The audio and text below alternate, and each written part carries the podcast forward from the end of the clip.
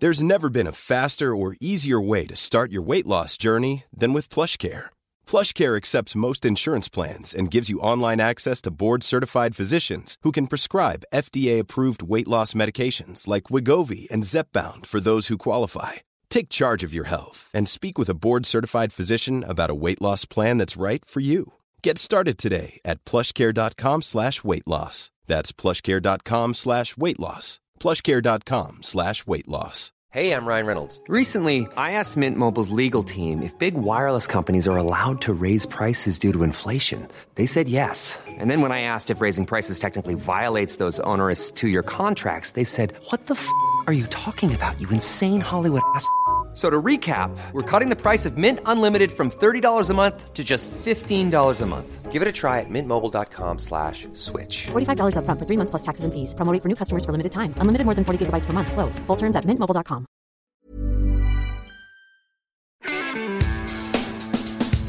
Hello and welcome to Humans of Excess Manchester at Home with me, Clint Boone. Across this mini-series, we're going to be talking to some inspirational Mancunians to continue to celebrate the spirit of our city whilst we're in lockdown. This week, I'm joined by writer Emma-Jane Unsworth. Emma talks about how her family heritage helped to launch her into a career as an author.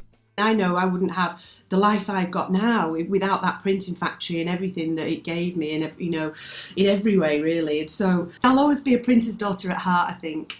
And she describes how her hometown is so central to her writing. It's always there, you know, it's, even though I live in Brighton now, you know, that's where my husband's work is, but all I write about is Manchester. My imagination is just there, my soul is there and always will be, I think. It gives me great pleasure to welcome to Excess Manchester's Humans of Excess Manchester at Home, a Mancunian author who went from being a journalist to releasing three extremely successful novels, one of which became a hit film and one of which is currently being adapted for TV.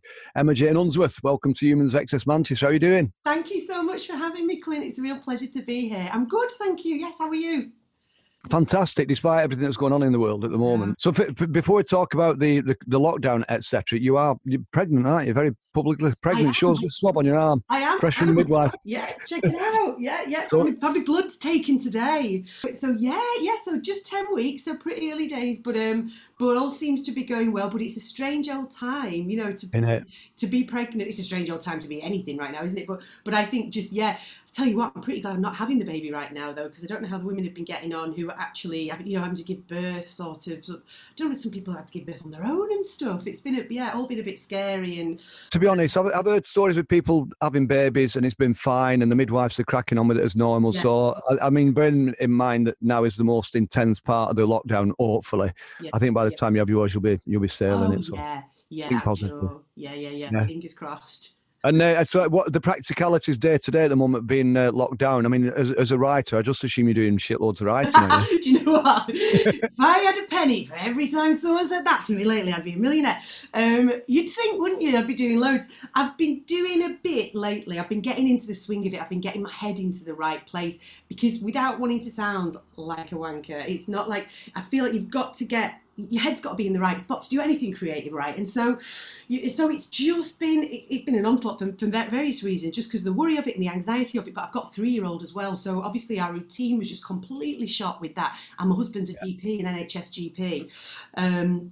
And so that was all, everything just, the world just suddenly started, you know, going and glooping and falling all over the place and feeling very, very, very unstable. So it was, even though theoretically I can do my work from home and I feel very lucky to be able to do that, it wasn't really possible just for loads of reasons at first. But that said, the past week or so, in fact, the past 2 weeks, it's been feeling like weirdly a bit normal. And I've been able to kind of get into the routine of it. And just, in a way, it's good not having to travel and not having any travel, or, you know, knowing that I don't have to be in London loads or have any meetings, you know, anything like that. I can just hunker down and focus on the work. Yeah, tell me about that. That's what's happened to me, because I've gone from being the busiest man in Manchester, where people every night when I'm out DJing, people are like, I don't know how you do it. Is there three of you? Are you cloned? I've gone from being like just frantically running around working day and night to actually, in a funny way, just having this really idyllic sort of moment in time where I'm able to sit in this room, the studio at home, and make music and do radio and do interviews and be creative and do pictures of cows and whatever else I want to do. It's just bizarrely beautiful at the moment. I feel guilty saying it, but I've heard other people saying the same thing, that guiltily we're actually enjoying this moment in time. Sorry, a lot of creative people are quite introverted, aren't they, naturally? So I think it suits us to sort of be a little bit, you know, in a little shell away from the world. Yeah. It's quite a nice place to be. Do you think it'll change the way you work going into the future? Do you think it'll be more at home? Definitely. I'm convinced that this is my moment to change, because I have, you know, famously, I've just turned 60 and I'm running around like an 18-year-old lad doing all these jobs, you know, like DJ gigs, 3 gigs on a Saturday night every weekend, 2 gigs on a Friday night, 6 radio shows a week. I could do one.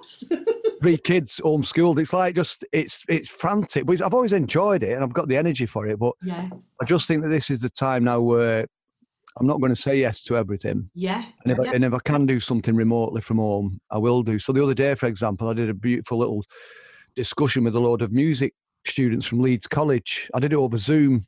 Yeah. And it was lovely. And it was like I didn't have to drive an hour each way to get there and find somewhere to park and have a wee on the way. And, you know, it's like it's just a really, it's not like getting a hug off somebody, is it? But I feel like I'm going to be even more productive than ever I've been. But yeah, that's great. It's a really good time to take stock, isn't it, over what's really enriching your life and what you're really getting the most out of and what actually makes you happy as a human. You know, where are the real kicks coming from? And who, you know, a friend of mine said the other day, it's a time to sort the wheat from the chaff, you know, in every way, in the nicest possible way with everything. You start to think, what do I really, really value? You know, what if I've got to, you know, hone it down. Let's talk about your youth. So you were born in Bury, weren't you? I was born in Prestwich. I was born in St Mary's, but I grew up in Prestwich, very near to Heaton Park.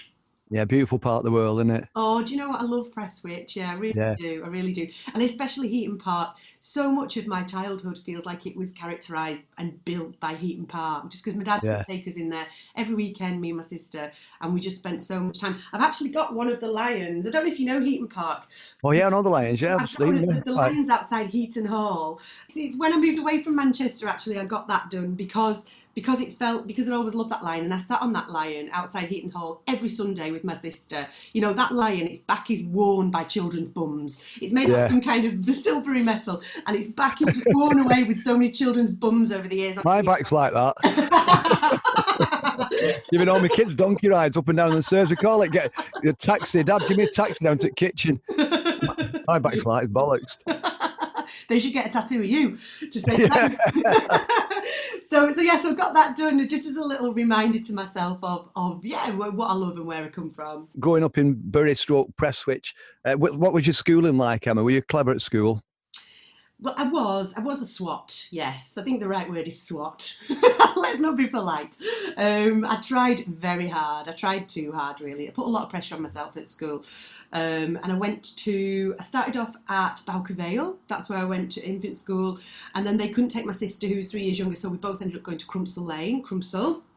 And then after that, I went to Bury Grammar. So I went up to Bury after that. And it was, you know, there was a lot of pressure, I suppose, from the school to do well and to get the right grades. But I put a lot of pressure on myself as well. My mum and dad were always really, really cool about what I wanted to do, because I always said I wanted to be a writer. And my mum and dad were just so cool. My mum and dad never put any pressure on me to, like, be a doctor or be a lawyer or, you know, do something proper.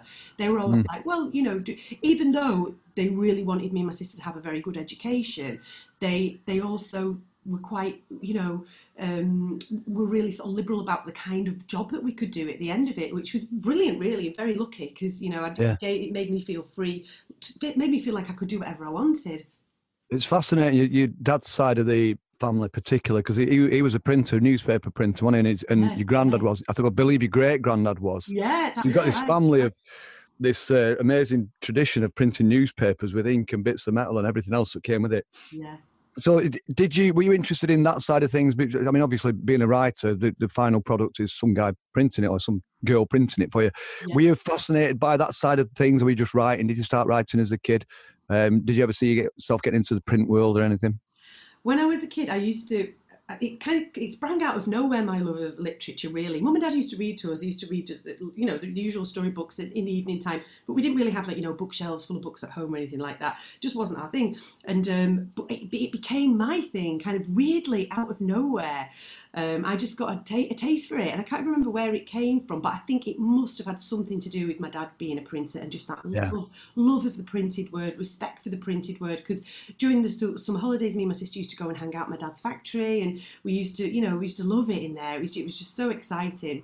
Yeah. The noises and the smells of the ink, and the family heritage attached to it. So definitely, there's got to be some kind of love of the written word, of the printed word, and of books that came from that. But I was just a bit of a daft kind of poetry lover when I was a kid, and I used to wear a bonnet down on Sundays. My sister wouldn't walk next to me on the street because I used to wear like a floppy bonnet because I thought that was the way to be a writer, you know, like Jane Austen or Charlotte Bronte. Yeah. My sister's like, I am not walking next to you, the shame. But I was like, you know, this is how you do it. But so it came out of nowhere, and my family were like, Jesus, where's she come from? And then I was the first one to go to university, you know, just the first one to sort of like have the audacity to do something arty-farty, really, I think. Right. I've heard you paint a really beautiful picture of your dad when he decided to set up his print business for the first time. And I think would you be like 5 or 6 or something? He went toddling off into Manchester, knocking on doors of companies saying, I'm going to set up the best quality printing company you've ever seen. And didn't he do a load of work for everybody in Manchester for free? He did. So it became an instant sensation, didn't it, overnight? I know. Do you know, I love this about my dad. My dad has got a deep entrepreneurial spirit within him, and he, you know, he's got real grit in him, my dad, and he's been a massive inspiration in my life and still is. And yeah, when he was setting up his company, they didn't have any work, obviously. These little two printing machines they had in a tiny premises in Danzig Street, which is now the Printworks, but it used to be a street of, I think there was a few printers there. But it's this one room basically with these 2 print machines in it, 2 colour machines, and they had no work in. And so my dad was like, right, I'm going to go and get us some work. So he went knocking on all the doors of the people who bought print, the big buyers who bought print in Manchester. So he went to CIS, went to Greenhouses, you know, went round them all. And they take meetings with him. He'd say, look, let me do you a job for free. I'll do a job for free. And loads of them said no. But then there was this one guy, I think it was Tony Greenhouse actually, who my dad said, look, I'll do you the best job you've ever had, and I'll get it back to you for tomorrow, just give us a chance. And he went, oh right, then I'll give you a go. My dad went, brilliant, I'll have it. And as he turned around, and then this fella said, oi, cocky ass, come back here a minute. He's like, do you reckon you could print that? And he sort of gave him a load more jobs to do, and then he got all the work in, and he was, you know, he definitely had that sort of cheekiness and that grit to just go out there and do it, and you know, and just go for it. It rubs off on you, stuff like that, not just the character that you're describing, but the that attitude. I've got to get out, and you know, I'm a working class man. I've got to feed my kids, and that just get out there and do it. I still feel my dad's presence a lot of ways. He was very much that kind of character, always doing a bit of wheeling and dealing to keep some money coming in and try anything, you know, just to get pay the bills and that. I believe your dad's business is still around, is it? Is it New Leaf Press? Unfortunately, no. Oh, is it gone now? Unfortunately, yeah, it closed a couple of years ago. So yeah, but you know, it'll always be a huge part of the family legacy and heritage and everything, really. Yeah. I mean, I know I wouldn't have the life I've got now without that printing factory and everything that it gave me, and you know, in every way, really. And so it'll always be, and I'll never, you know, the smell of ink, it still gets me, that's the smell of ink, and you know, the sound, I'll never forget the sound of those machines. So I'll always be a printer's daughter at heart, I think. I bet when you get your books back, what they call it, the first draft or the test pressing, I bet you sniff it and feel it. I do. Check out the size of the typeface and all that. I do. I'm a book nerve. But I went to sign a load of books just before my last book came out. And I went to the printers to sign it, and it was so exciting because I've not been to a printers for a few years. And I went in, and it was great. There's all the pallets and like the forklifts and things, and the smell, and you know, it was brilliant. And it was your book. You got to smell your book. Yeah, that's it. They all thought I was mad in there. They were like, "Look at it. We've never had an author coming in before." You know, kind of. Did it smell like other people's books? Or did it smell like a bit of a different sort of book? he smelled like mine. You know, like your baby. Let's go back to Bury Grammar School, because there was a person there, a supply teacher or something, I think, that was became very inspirational to you, Sherry Ashworth. That's right, Sherry. So Sherry was an amazing English teacher. She taught me English for GCSE, but she didn't just teach me English. She taught me just kind of how to value myself as a writer, and she taught me loads about feminism. And she was just one of those teachers that comes along and just, you know, blows you sideways with how brilliant and inspiring they are, and changes your life forever. I think someone like that just changes your trajectory, because I suppose before that as well, I'd been wondering about whether to, you know, go to Oxford or Cambridge. The school really pushed for that. You know, pros and cons. It's not always a bad thing, but it wasn't for me, and I knew deep down in my gut it wasn't for me either. And Sherry, you know, just said, well, yeah, you're not that academic, Emma. You need to be a writer. You need to be creative. You need to be spending your time writing. And if you go to a uni like that, you won't have any time to write. And she was dead right, you know. And so, you know, she was a writer. She was published novelist as well. So she was it was so inspiring to see her career. You know, she'd talk about conversations she'd have with her agent, and I'd be like, woo, an agent, imagine talking to an agent, oh my god. So it was just so exciting to hear about the writer's life from Sherry, as well as her just sort of nourishing me and emboldening me. Yeah, so you ended up going to Liverpool, is that right? I did. I went to Liverpool Uni. I didn't go too far from home. I think I was scared to go too far from home. But it was great. I chose it because the English department there was brilliant as well, and I had such a good time in Liverpool. What sort of years were that then, roughly? So that was 97 to 2000. Right. So yes, it was great. You know, I went clubbing in Cream loads, and yeah, it was cracking. And then after that, I came back to Manchester and did an MA in it. That was when I started to think, okay, am I going to make proper time to write fiction? You know, how am I going to do that? And so there was an MA specifically in novel writing at the University of Manchester. And so I did that. I came home and did that. And what about, when did music come into your life? Were you into music as a kid? I was into such bad music. Honestly, brace yourself. I'm going to be like the least cool music person ever on this show, okay? So I used to be into, like, Take That. All right, they're a good band, man, I'll tell you. Okay, good, thanks. Yeah, absolutely. All right, brilliant, good. I loved them, you know, and I thought they were brilliant. And then I was into loads of sort of, I used to go clubbing in 21... Piccadilly's and in Royales when I was way young too. So I was into like the dancey clubby thing as well. I had like, you know, a really massive perm and a rubber dress, thought I was the bee's knees. Used to go do that, and then I was into Take That. And I used to get the bus with some girls from school to Mark Owen's house in Oldham. I mean, it was his mum. His mum was there. He was never there. I used to see all you lot sat there, all you looked. Grumpy kids waiting for Mark to come out, and then he moved to Todmorden. Did you ever go following to Todmorden? That's right. Well, we used to smoke consulate menthols on the back of the bus, and like you get dead excited and go there. And I knew his mum, Mary, used to take a shopping in for her. And I actually had a piece of Mark Owen's front wall in my purse for years. Brilliant. Because that was like, you know, a little trophy and a sacred bit of the shrine. But one time we went there to see his mum. We weren't expecting to see him. And she was like, oh, his brother's playing cricket round at the football round at the cricket ground or something. So we're like, oh, we'll go and have a look at Danny, you know, next best thing. So we went round to stalk his brother instead, and Mark was there. Oh, amazing. He was there. But the worst thing about it was, now I look back, there's all these 14-year-old girls turn up screaming.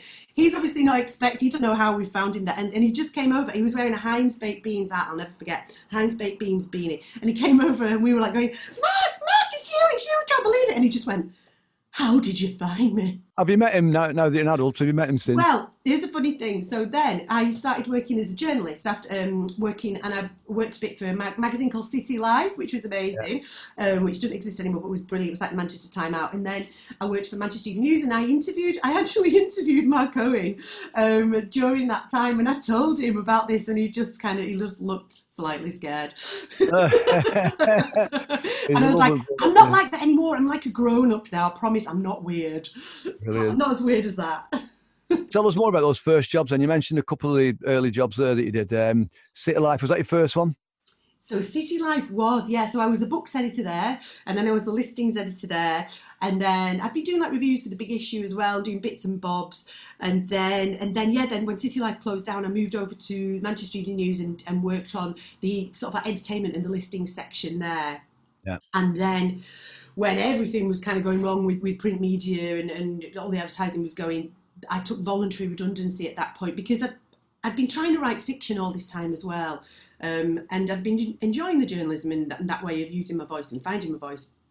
But I knew that it wasn't the fiction that I really wanted to write. But I also knew that I just couldn't do it around a full-time job, especially one that involved a screen, because I was getting, like, eye burn. So I'd, like, be working at a screen all day, then I'd go home and try and open another one. I'd just be like, whoa, frazzled. So I couldn't do it. And so then when the redundancies came up, I asked for it. And they were all surprised, actually, because I think that they thought I enjoyed my job, which I did, but I knew that it wasn't quite my heart and soul, and I had this other passion that I wanted to try and give myself the time and space. So because I'd worked there for a certain number of years, I got, you know, a little wad of cash, and so I used that to survive for probably about 7 months, something like that, and I wrote a novel in that time. Right. So that was Hungry. That ended up being my first novel, Hungry the Stars and Everything. Yeah. So that was the only way that I could do it, I think. I just had to give myself that time. Some writers are amazing, right? Some writers get up at 5 a.m. and then they go to work and do another job from like 9 a.m. I was just never that writer. I just couldn't handle all of that screen time, and maybe it was too similar, the job I was doing, because it was writing as well. Maybe if it had been something different, you know, I would have been able to split my brain a bit better. But I had to have the break in order to accomplish a book. I think it's that thing, going back to how your dad was and how I said my dad was, that you pick your little moments, don't you, to take that little risk and make that transition. And you getting a cushion of money from your redundancy give you that little space to be proper creative for a few months, you know, that's an important moment in your time, in your life, wasn't it, really? And I hope that almost like the pandemic is giving some people the chance to do that as well. You know, if they've been furloughed for work and stuff, then I hope that there will be people being able to be creative that haven't been able to before because they've been working non-stop, you know, or they've just not had the time and space for it. It'd be lovely if some positives came out of it, you know, in that way as well. We'll talk about Mary Ellen McTague as well, because she's a close friend of yours and very successful in her field as well. Did you know Mary Ellen from being... I'm talking about Mary Ellen because she was a previous guest on the podcast. Did you know Mary Ellen from being a kid, or did you meet her later on in life? We met later. Let me think. Through, like, just the Night and Day crew, because I used to work in Night and Day for a while. And so just through mutual friends and working in Night and Day and just hanging around in the Northern Quarter in my 20s, which I did a lot. That's where, I met Mary Ellen. And obviously, she's a super duper famous chef now, and just such an inspiring woman in every way. Yeah. And we've worked together a lot over the years, as well as just like be mates. We've she actually did in a restaurant she used to have called Ormebrig, which was in Prestwick. Yeah. When my first book, which was called Hungry the Stars and Everything, takes place over the course of a tasting menu, and Mary Ellen in that restaurant, we did this event, it was only about 30 people there, but Mary Ellen made some of the dishes out of the book. And then she served them. And then as she was serving them, I would read out the section of the book that the dish was based on. And it was such a lovely event. You couldn't do it any bigger than that, you know, and you know, we didn't make any money out of it. But it was just a lovely, lovely thing to do. And just, she's such an imaginative, creative, amazing force of nature. And that first novel was really well received. And your second book, Animals, went through the roof, the reviews for it, including Caitlin Moran saying that she said, I wish I'd written this book. I know, that was so nice of her, yeah.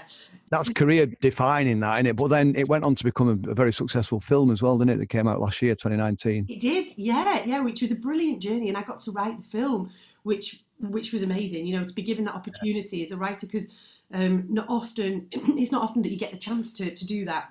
If you've not written a screenplay before, and I hadn't written a screenplay before, that was my first one, but the producer who first optioned the book, Sarah Brocklehurst, the first meeting I had with her, she just said, do you want to write the screenplay? And I said, yes, please. You know, and I just bit her hand off. The whole, I was so lucky because Sarah and then the director, Sophie Hyde, who came on board, the three of us just worked very closely, literally round Sarah's kitchen table for a bit of it, just breaking it all down, just saying, right, what is the heart of this book? Let's smash the rest of it to pieces, keep the heart true, and then rebuild it as a film. We worked so closely, and I was so involved all the way down the line that I was very, very lucky to be involved, because writers normally in film, you know, no one gives a shit about them. And like in Hollywood, they're like, who gives? No one cares who the writer is. But I was there, we went to Sundance, we premiered at Sundance, I'm there, you know, and all the pictures, double thumbs up, and they just let me go and like enjoy it all with them. And that was just such a lovely introduction to the world of it, you know.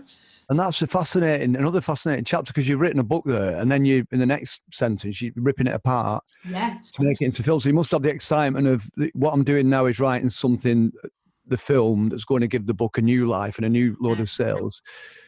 So it's just nice to be able to adapt, isn't it? Because a lot of authors probably would have said, "You're not messing with my book," and I'm certainly not going to help you to mess with it. Leave, but to just totally change and adapt. Yeah. To that new opportunity is, again, it's a credit to you doing that kind of stuff. So sometimes I thought I was the best person for the job, other times I thought I was the worst person for the job. You know, sometimes you think, am I too close to this to make it good as a new thing? But I think you've got the right, it's very much a collaboration. And I think as a writer, the things that I'm precious about, and this process made me realise that, the things that I'm precious about are voice and character. And I think I would have been really upset if those had been messed with too much. But I'm not precious about structure, because I know that's where I've got to learn. I think you reach a certain point in anything and you know what your strengths and weaknesses are, don't you? And I think that one of my weaknesses is probably structure and plot. And so I'm up for learning. And I think what I learned through, because there's a kind of maths to screen, which is so satisfying for a film, like things have to happen at certain, literally on certain pages. At page 25, you've got to have a turning point. Page 50, you've got to have a turning point. Whereas in a book, you can meander a lot more. So the maths of that and the formula of it made it so I could learn it, and I think just the right support around me made it, you know, even better to do that. So the whole process was something I was up for, and something I feel I had the right people around, you know, to enable me to do fully. Exciting. I was going to ask you about when you're getting that mindset of writing a book, writing a novel with all the characters that go with it. Try and describe what it feels like to immerse yourself in that world, because as a songwriter, occasionally, I know the feeling where for a few days I'll become obsessed with every syllable of a song that I might be writing. And I know that it's only a few days and then it'll be done. Yeah. But with a book, you're talking about possibly a year of your life, 2 years of your life, writing it, living it, thinking about it, revisiting it. Try and describe how intense it can be, that getting in the world of making a novel. It can be so intense sometimes that I'll be having a conversation. I like to have conversations out loud, and I did this even before I wrote Screen for Screen. I'd have the conversations between two characters out loud. And sometimes I put out two cups for a cup when I've been making a brew instead of one, because I've been convinced there's been two people there. Because I've been chatting as if I'm two people. So that's how intense it gets sometimes. And then... that's scary, that, isn't it? Yeah, it is scary. You need help. Yeah, I know, tell me about it. It works, though, doesn't it? It's working. What have you doing? It's working. But it just... For me, I do get that immersion. I love it, and I really enjoy. I'm a person who's always lived half a life in fantasy somewhere. You know, my head's always half somewhere else, or very easily goes there. And then other times it's about the nuts and bolts. Other times it's about, depending on where I'm at, I suppose, with the drafting process. If I'm at a structural edit with a book, then it's about, you know, I'll have had notes back from an editor saying, this scene isn't working, but you know, you need this character needs to be more like that in order to make that payoff happen down the line in 10, 20 pages. So that's more, you know, the sort of the technical nuts and bolts of the writing, rather than just being able to let your brain freestyle in conversation. So an editor, excuse me, in that respect, an editor while you're writing the book is like a record producer helping a band make a record. That's what the editor does, isn't it? 100%. That's the perfect analogy. Yeah, exactly like that. And I'm a writer who loves being edited. And I'm not a writer who thinks you can go away to a cave and come back with a masterpiece in a year. I really, you know, the opposite. I always get the ending wrong. And so I love that process, because it's an education and it always makes the work better. So that's your second film, Animals, massive success, became a film, etc.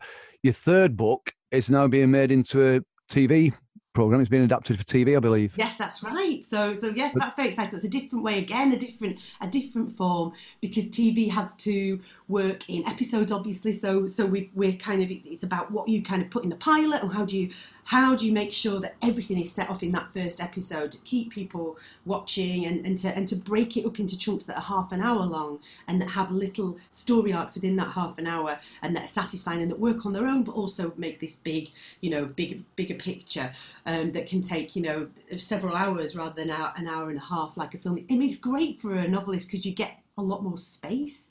You get more time and space to tell your story, because you get hours rather than you know, 90 minutes. So it's great for that. Sounds like another career option, that, just screenwriting alone. Oh yeah. Because I assume you can take other people's creative ideas, other people's books, and do the screenwriting and absolutely, you know. You can, and I found myself, I was wondering if I'd get any ideas that came to me as a screen idea. You know, after I wrote Animals as a film, I was thinking, can I only do adaptation, or am I ever going to get an idea coming along that says, hello, I'm a screen idea, I've come out of nowhere? And it didn't happen for ages, I guess, because I didn't know the form that well, but it has started happening, and I've had ideas for TV shows, and I've had ideas for films that have just come as that, and when they come, it's like they're not trying to be a book in any way, and I'm not thinking I should write that as a book first. I'm thinking that is just for screen, and that's good. So I know my brain is starting to work more in that way, and I'm just getting more comfortable with the form, I suppose, and the way it works. Let's talk about the thing you did with the Cortina as well last year. That was this year. That was brilliant. That was quite a unique collaboration. I'm not aware of a band and a writer doing anything like that in the past. So tell us how that came about. You know what? That was such a joy to do, and it was such a wonderful, because again that was like writing a music video. But it was Liam Frey, the lead singer, who approached me, because he's always been so lovely and supportive of my books. Like, he loved Animals, and he came to the premiere in Manchester, and you know, we've become friends, and so he said, would you be up for writing some stories that we can make into videos for the new album? And I was like, yeah, please, that sounds great. So he said, you can either write them as stories or you can write them as treatments, because he knew I'd been doing the screenwriting as well. And so I was like, okay, I think I'll write them as stories. And so I'd had these ideas. And so I wrote 3 interconnected short stories and sent them over. And I knew a bit about what the songs were about, but he didn't want it to be that I was writing them for the songs. So he just wanted me to know a little bit about what the themes were. And actually, we write about very similar themes anyway. So we knew they were going to mesh. So I just wrote these stories, and then, they filmed these videos around them, which were just incredible. So there's a brilliant director called Joe Connor who made them, who was just incredible. And we ended up talking, there were bits of the thing I'd written in the story that were just not translatable. I think there was a bit like where a woman gives birth to a cougar in the bath, and they were like, okay, how are we going to get around this one? So I was like, okay, we need to rethink that. But that was just how the story came out, and they found a very creative way around it, where she just sank through the bottom of the bath and ended up swimming with a CGI whale, which looks beautiful in the end. It's a stunning bit of work. If you watch all 3 consecutively, because when the singles were coming out, I saw the videos and I wasn't really sure where they were going. You know, it's like loosely based around the female character, and there's something going on. She's in a nightclub one minute, she's not having a great time. But the end sequence, it's like, wow, it's a short film. If you watch them all back to back as one complete piece of work, it must be very emotional at the end, I think. Yes, yeah. Gorgeous. That's what they wanted to do. They wanted to make it something that would work. You know, they'd work individually as chapters, but then they'd build to that crescendo. Beautiful. So yeah, that was brilliant. Such a good experience. Let's talk about Manchester. Before the lockdown, before the virus, we all knew what a beautiful city this was. I don't think we realised how things were going to change so profoundly in the space of a few weeks. Try and paint a little picture of our life up until the lockdown. Just the most atmospheric city in the world in terms of love and in terms of spirit and dynamism. I think that the atmosphere there is just unlike anywhere else, because people actually live in the city. People live right in the city, and that does something. And I think you wander around there, and you're just constantly aware of a great love of people. I think that's what I always sense there. There's just like a great love and respect for people in Manchester, and it inspires me. I can't imagine ever writing a book that isn't in some way about Manchester. It's always there, you know. It's, even though I live in Brighton now, that's where my husband's work is. But all I write about is Manchester. It's just, you know, I haven't got, I can't, you know, my imagination is just there. My soul is there, and always will be, I think. How did you find it taking the 2 women in the Animals book and putting them in a Dublin-based story? How was that for you? Was that easy? Was it a bit of a trauma? Well, it was. I mean, I was gutted at first because, you know, I was like, what? It's set in Manchester. The book's set in Manchester, but the film is in Dublin. And it was, you know, it felt like Manchester wasn't just a casual choice. It wasn't just because, you know, I knew it and I could write about it easily without any research. It was also because the character of the city reflected the character of the girls. You know, it was a city in flux. It was in transformation. It was, you know, the cityscape was changing all the time. The buildings were going up. There was cranes everywhere. It was a place, you know, transforming. And that felt really significant. So it was really upsetting when we found out we couldn't make it there. But you reach a point with a film where you've got to make some pretty tough decisions about if you want to make it, basically. Yeah. And it always comes down to money because it costs so much to make a film. And I think that we had a huge amount of support from the Irish Film Board, who were fantastic. And they just got the film, they got the heart of the story. They wanted to make it. And part of that deal was that we shot it in Dublin. And so we were like, do you know what? They love it. They get it. We want to do it with them. As creative collaborators, they are our guys. And so we want to do it. And that was the right choice. And actually, I learned all the things that are the same about Manchester and Dublin, and actually, you know, there's a lot that's similar. You know, the booziness, the radicalness. You know, there's poetry on the streets in both. You know, there's a lot of similarities between the two, and I felt like the heart of the story stayed true, and that's where it is now, and that's where it'll forever be in my head and my heart. Really, I think once something's been made. You'll know this, whether it's a song, a book, anything. Once it's there and it exists in the world, you almost can't unimagine it. It can't be anything other than what it is. So I say on a weekly basis to people about the song "This Is How It Feels," which is a song that I wrote in 87 or 88, 1988, I think I wrote it. And it is, I've always described it, it's like a child who's now 30-odd-year-old, and it's beyond my control. You know, so the way that people sing it as a football chant. You know, the United fans taunt the City fans with it. The City fans taunt United with it. The Rangers are using it in Glasgow. It's got its own life, and it's beautiful. But it's like, I don't have to give my permission to the United fans. They don't come to me saying, Clint, come here. It's like, it's yours. It's out there now, isn't it? You know what I mean? It's a beautiful thing, but it's the same, like you say. I totally relate to what you're saying there, but when you put a book out there, it's like a child, and it's got its whole life, hasn't it? Yeah, absolutely. I saw something on YouTube a couple of days ago. As part of the lockdown, a lot of people are doing these little like Zoom videos where the musicians are in different parts of the world, wherever. And it was a bunch of music students, probably average age 12, 13, and I think probably somewhere from over your neck of the woods, like Bury or Rottenstall area. I can't remember the name of the school, but they'd done an instrumental version of This Out of Fields on classical instruments. Wow. And I was watching it, and it was really moving. It was really emotional because I'm watching it thinking, these kids weren't even in the world when I wrote this, you know what I mean? And it was like every piece that I'd written, the keyboard parts and the vocal amp, was being replicated by an instrument.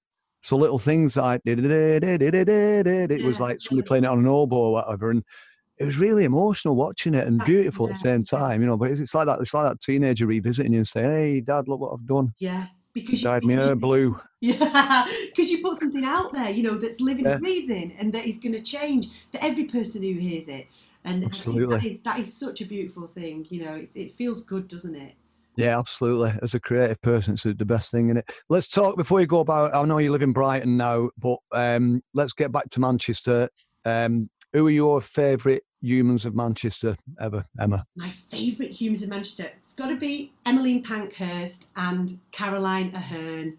100%. Oh yeah. Can I sneak in Victoria Wood as well? Absolutely, yeah, she's as mank as any of us, even though she's very, you know, she went to my school. Oh, did she really? Yeah. Right? Yeah. She's like a lot of people that are people's favourite. You don't have to be a Mancunian to be somebody's favourite Human of Manchester. It can be somebody that's. I mean, where was Sherry from? Sherry Ashworth. Where was she from? So Sherry was originally from London, but has lived in Manchester for much, much longer than that. I think she left London probably in her early 20s. And to Manchester, so yeah. Put her in there as well. Still there. She's Whitefield, yeah. So I forgot to mention, Sherry Ashworth actually ended up publishing your first book. Is that right? Yeah. That was such a nice way to sort of close that little circle, because she didn't encourage me to be a writer, and then the sort of like the tragic bit of the writing my first novel story after I'd, you know, taken the redundancy money and spent 6 months doing it, was that no bugger wanted to buy it. All the big publishers turned it down. And so I was really gutted and felt like a bit of an idiot, because this thing that I thought, the thing I thought I could do and I'd spent all my whole life building up to doing, I couldn't actually do, or so it seemed, according to the London publishing industry. Whereas Sherry had, she'd retired, she was about to retire from being a teacher at that point, and she loved the book, and she'd been following the sort of the progress of it, and she had a dream to set up her own publishing company, and so she did. She set up a little publishers with her husband in Whitefield, called Hidden Gem, and they published my book. They published my first book. And if it weren't for Sherry, I wouldn't have got anywhere. So I, you know, again, I had her to thank for just, you know, turning my life around and setting me on the right trajectory. Before we finish, Emma, I want you to describe Manchester in 3 words, please. I'm going to say radical, boozy, for me. Me too.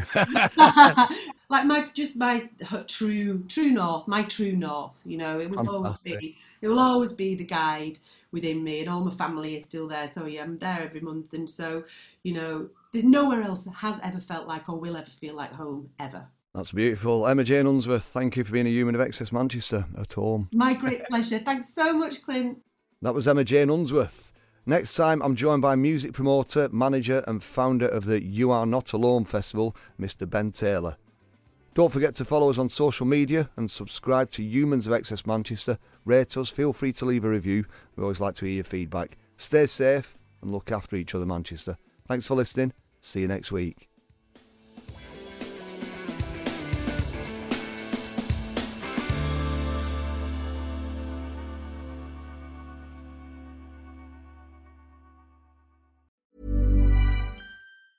There's never been a faster or easier way to start your weight loss journey than with PlushCare. PlushCare accepts most insurance plans and gives you online access to board-certified physicians who can prescribe FDA-approved weight loss medications like Wegovy and Zepbound for those who qualify. Take charge of your health and speak with a board-certified physician about a weight loss plan that's right for you. Get started today at PlushCare.com/weightloss. That's PlushCare.com/weightloss. PlushCare.com/weightloss. Imagine the softest sheets you've ever felt. Now imagine them getting even softer over time. That's what you'll feel with Boll & Branch's organic cotton sheets. In a recent customer survey, 96% replied that Boll & Branch sheets get softer with every wash. Start getting your best night's sleep in these sheets that get softer and softer for years to come. Try their sheets with a 30-night guarantee. Plus, get 15% off your first order at bollandbranch.com. Code BUTTERY. Exclusions apply. See site for details. Even when we're on a budget, we still deserve nice things. Quince is a place to scoop up stunning high-end goods for 50 to 80% less than similar brands. They have buttery soft cashmere sweaters starting at $50, luxurious Italian leather bags, and so much more. Plus, Quince only works with factories that use safe, ethical, and responsible manufacturing. Get the high-end goods you'll love without the high price tag with Quince. Go to quince.com/style for free shipping and 365-day returns.